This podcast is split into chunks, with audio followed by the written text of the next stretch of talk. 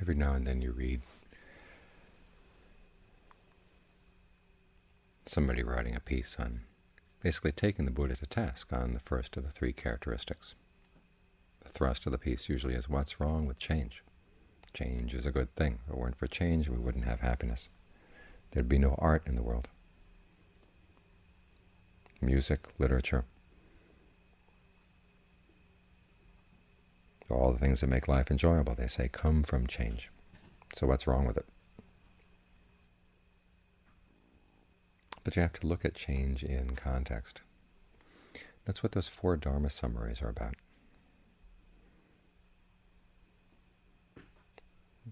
The chant we chanted just now, the four comments that Ratthapala made to the king, Koravya, to explain why he ordained.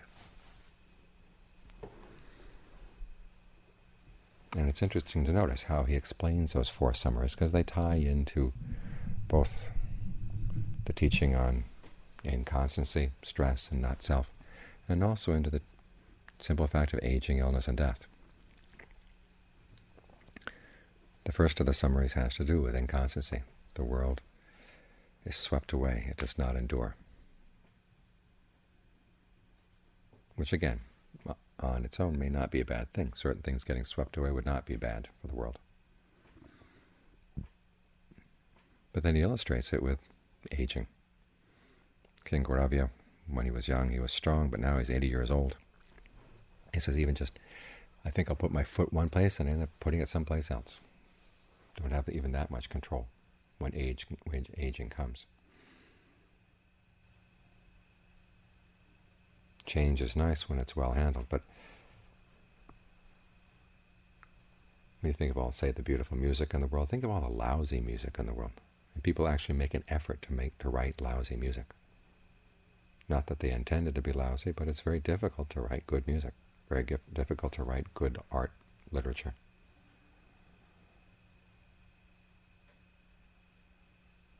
If change were a good thing, it would you'd think it would be easy to write good art, good literature, draw good paintings, but it's hard. Which shows that it takes an awful lot of skill to make change happy. And even people who are very skilled at it, how do they end up? Well, they end up getting older. And as they get older, all kinds of indignities come to them. The body can't function. When the body can't function, they can't do things for people the way they used to. And the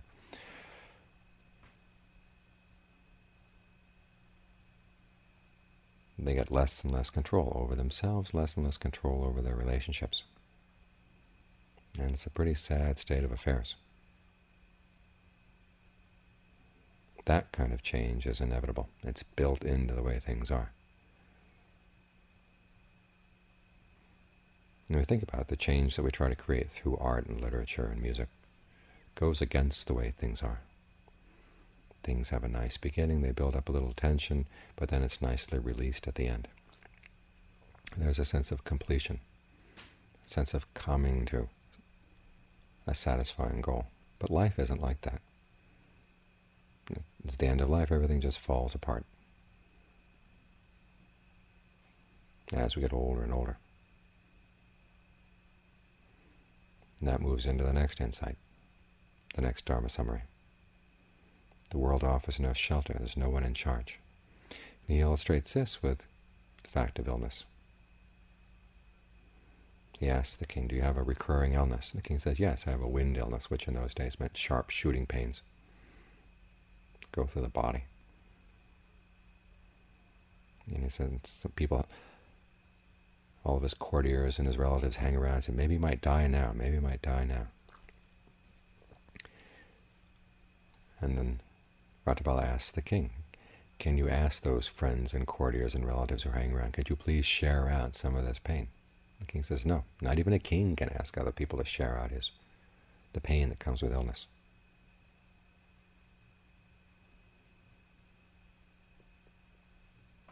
This illustrates the second of the three characteristics, the stress and suffering that come along with change. The natural change of the body.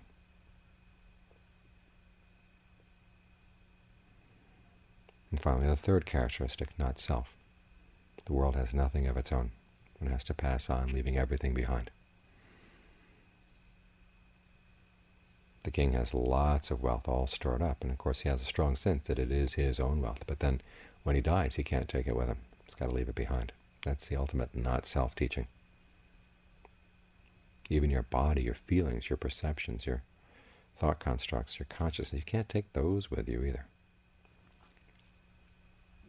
It's interesting to think maybe those the Buddha's teachings on the three characteristics came from the simple fact of aging, illness, and death. Aging, inconstancy, illness, stress and suffering, death, not self. The fourth Dharma summary is what ties it all up and shows why those three characteristics are so threatening. The world is insufficient, insatiable, a slave to craving. There's never enough. No matter what you create in this world, there's never a sense of true completion. Even the completion, sense of completion that comes, say, at the end of a piece of nice music, the end of a good novel, a good book, It's a false sense of completion. There's never really a sense that that settles all your problems in life, that settles all the issues in life. There's nothing more to do. There's a lot more to do. And You keep looking for other works of art, other music, to create that sense of completion, but it just doesn't happen.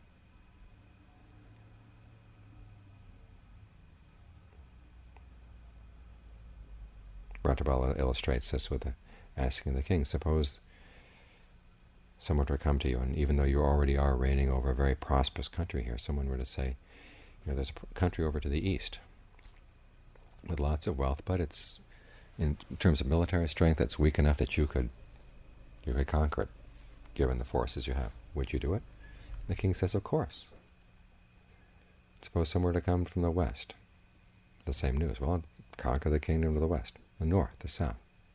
Conquer the kingdoms to the north and south. It's just unending. What if someone to come over, say there's a country on the other side of the ocean? Well, the king would send his forces there too. It's not the case that by giving in to your desires, giving in to your cravings, you finally satisfy them. They just make you more and more hungry. It becomes more and more habitual. Once there's a craving, once there's a desire, you've got to satisfy it. And when you think of how things are inconstant, stressful, and not self, and how you yourself are subject to aging, illness, and death, there's no end to it all. There's never a point of satisfaction. Even death doesn't put an end to things. As the Buddha said, it's we travel on through the craving. In the same way that wind can carry a flame from one burning house to another burning house, set that one on fire. He says craving carries us over from one lifetime to the next.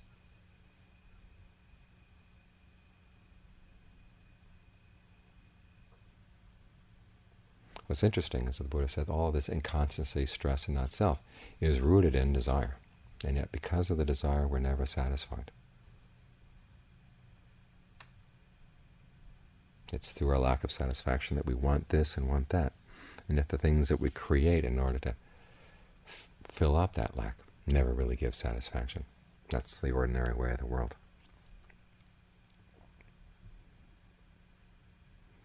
So no matter how good the change gets, no matter how skilled you are at riding the waves of change, it's never enough. That's why the Buddha tells us, advises us to look elsewhere for true happiness. And what he does is he takes that craving and he tries to manage it wisely. In other words, the first craving basically wants us to get as much happiness as possible, as quickly as possible, with as little effort as possible.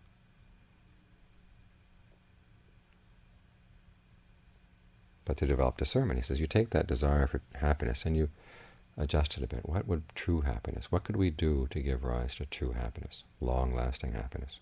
A happiness that wouldn't change.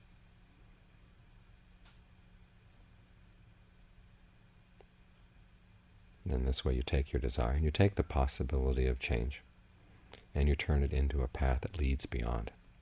That finally does lead to a point of completion, a point of total satisfaction, a total, as many of the Thai Ajahns call it, the, the land of enough.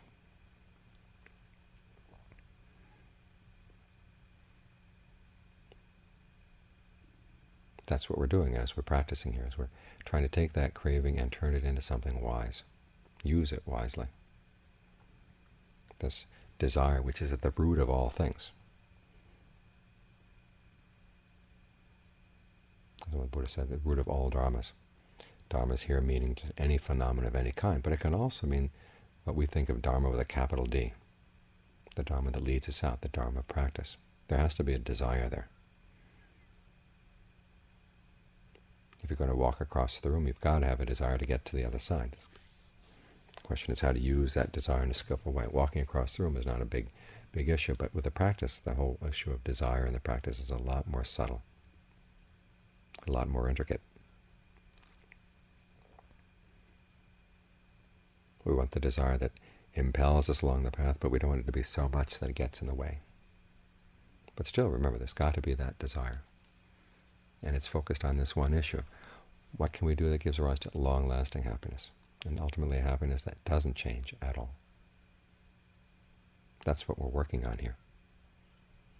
Wherever we may be in the practice right now, that's the general direction and where we're heading. That's the question that underlies everything. So look at what you're doing.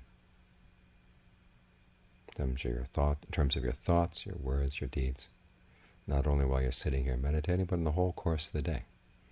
What habits do you have that get in the way of long-lasting happiness? Your habits in terms of dealing with yourself, your habits in terms of dealing with other people, how you manage the day, how you devote your time, the intensity with which you focus on what you're doing. All of this is a part of the practice. Things that you can look at This is an important part of the Buddha's teachings, that everything he teaches is things that we can actually look at. He was not a, a mystifier, didn't make anything into a big mystery. That everything you need to know is right in front of your eyes. The problem is that you're looking past it.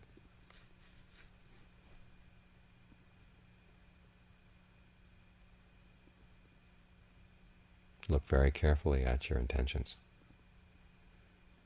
I was reading today a a blurb for a book on Buddhist ethics, which someone was proposing that the precepts are too simple-minded because our our actions have so many ramifications that it just opens you up to this big world of mystery. Someone is taking the, the Buddha's effort to remove mystery from our lives and put it back in. So if you look really carefully at your intentions, you can see whether they're skillful or not. By the metal qualities that underlie them.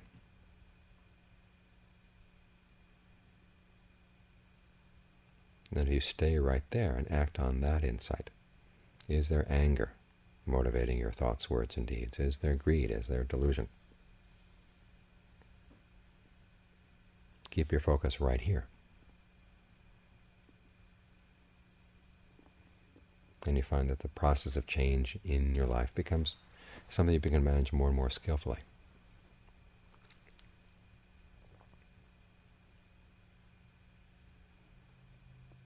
Don't lose sight of what's right here, because everything you need to know in order to attain, attain true awakening, in order to discover that happiness which is beyond change. It's right here in your body and mind. The process of fabrication, physical, verbal, mental. It's all right here, especially right here when you're sitting here with your mind on the breath. Thinking about and evaluating the breath. All the factors you're going to need to know are right here, and yet we tend to look past them.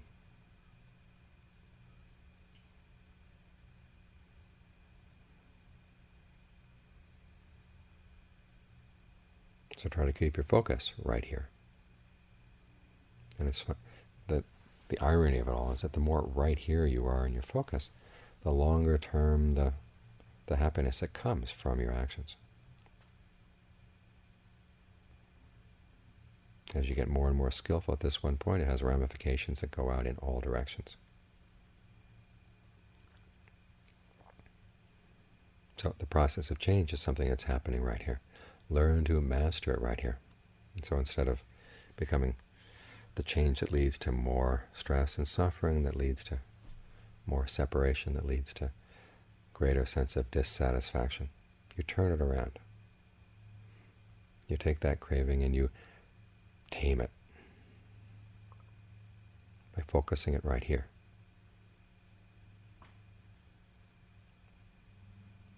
And the more right here you are, the longer term the good results that come. You give up the, the guesswork and the speculation, and you focus on things that you can really know right here, right now.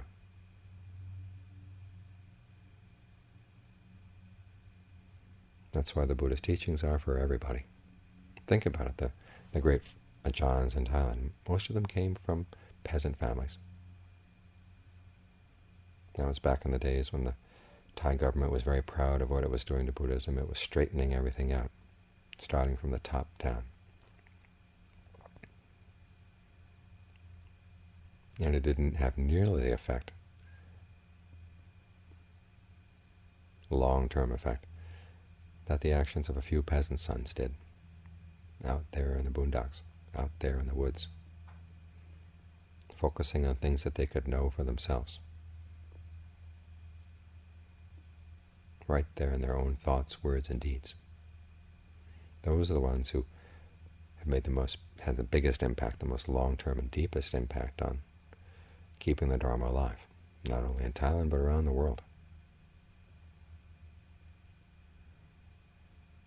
So the way the whole process of change and causality is built in this world, the more careful you are about what you do and say and think in the immediate present, the better the long-term results are going to be.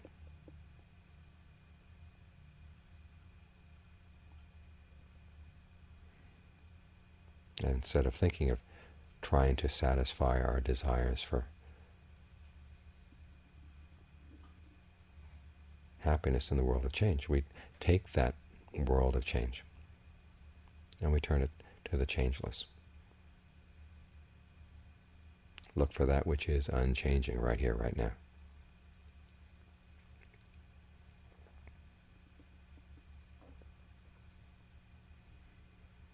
So we can finally work through that whole issue of craving, take it apart. Why is there craving for this? What can be done to channel it properly, what can be done finally to put it to an end when there is a sense of enough.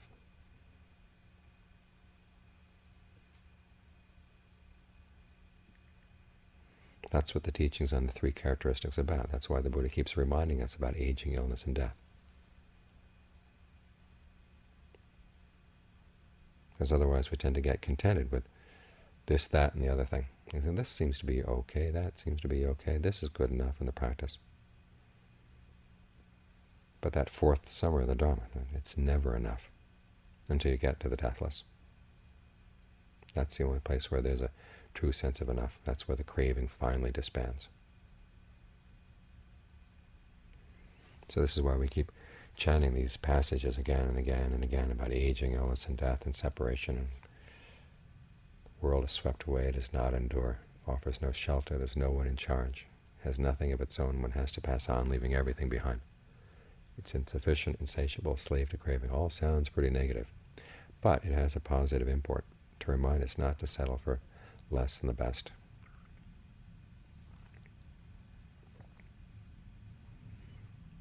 Instead of being depressing, these teachings are liberating. Reminds us not to look in the wrong place. Not to weigh ourselves down with the expectations that can never really lead to true happiness at all. So even though the teachings may sound negative, they have a very positive import.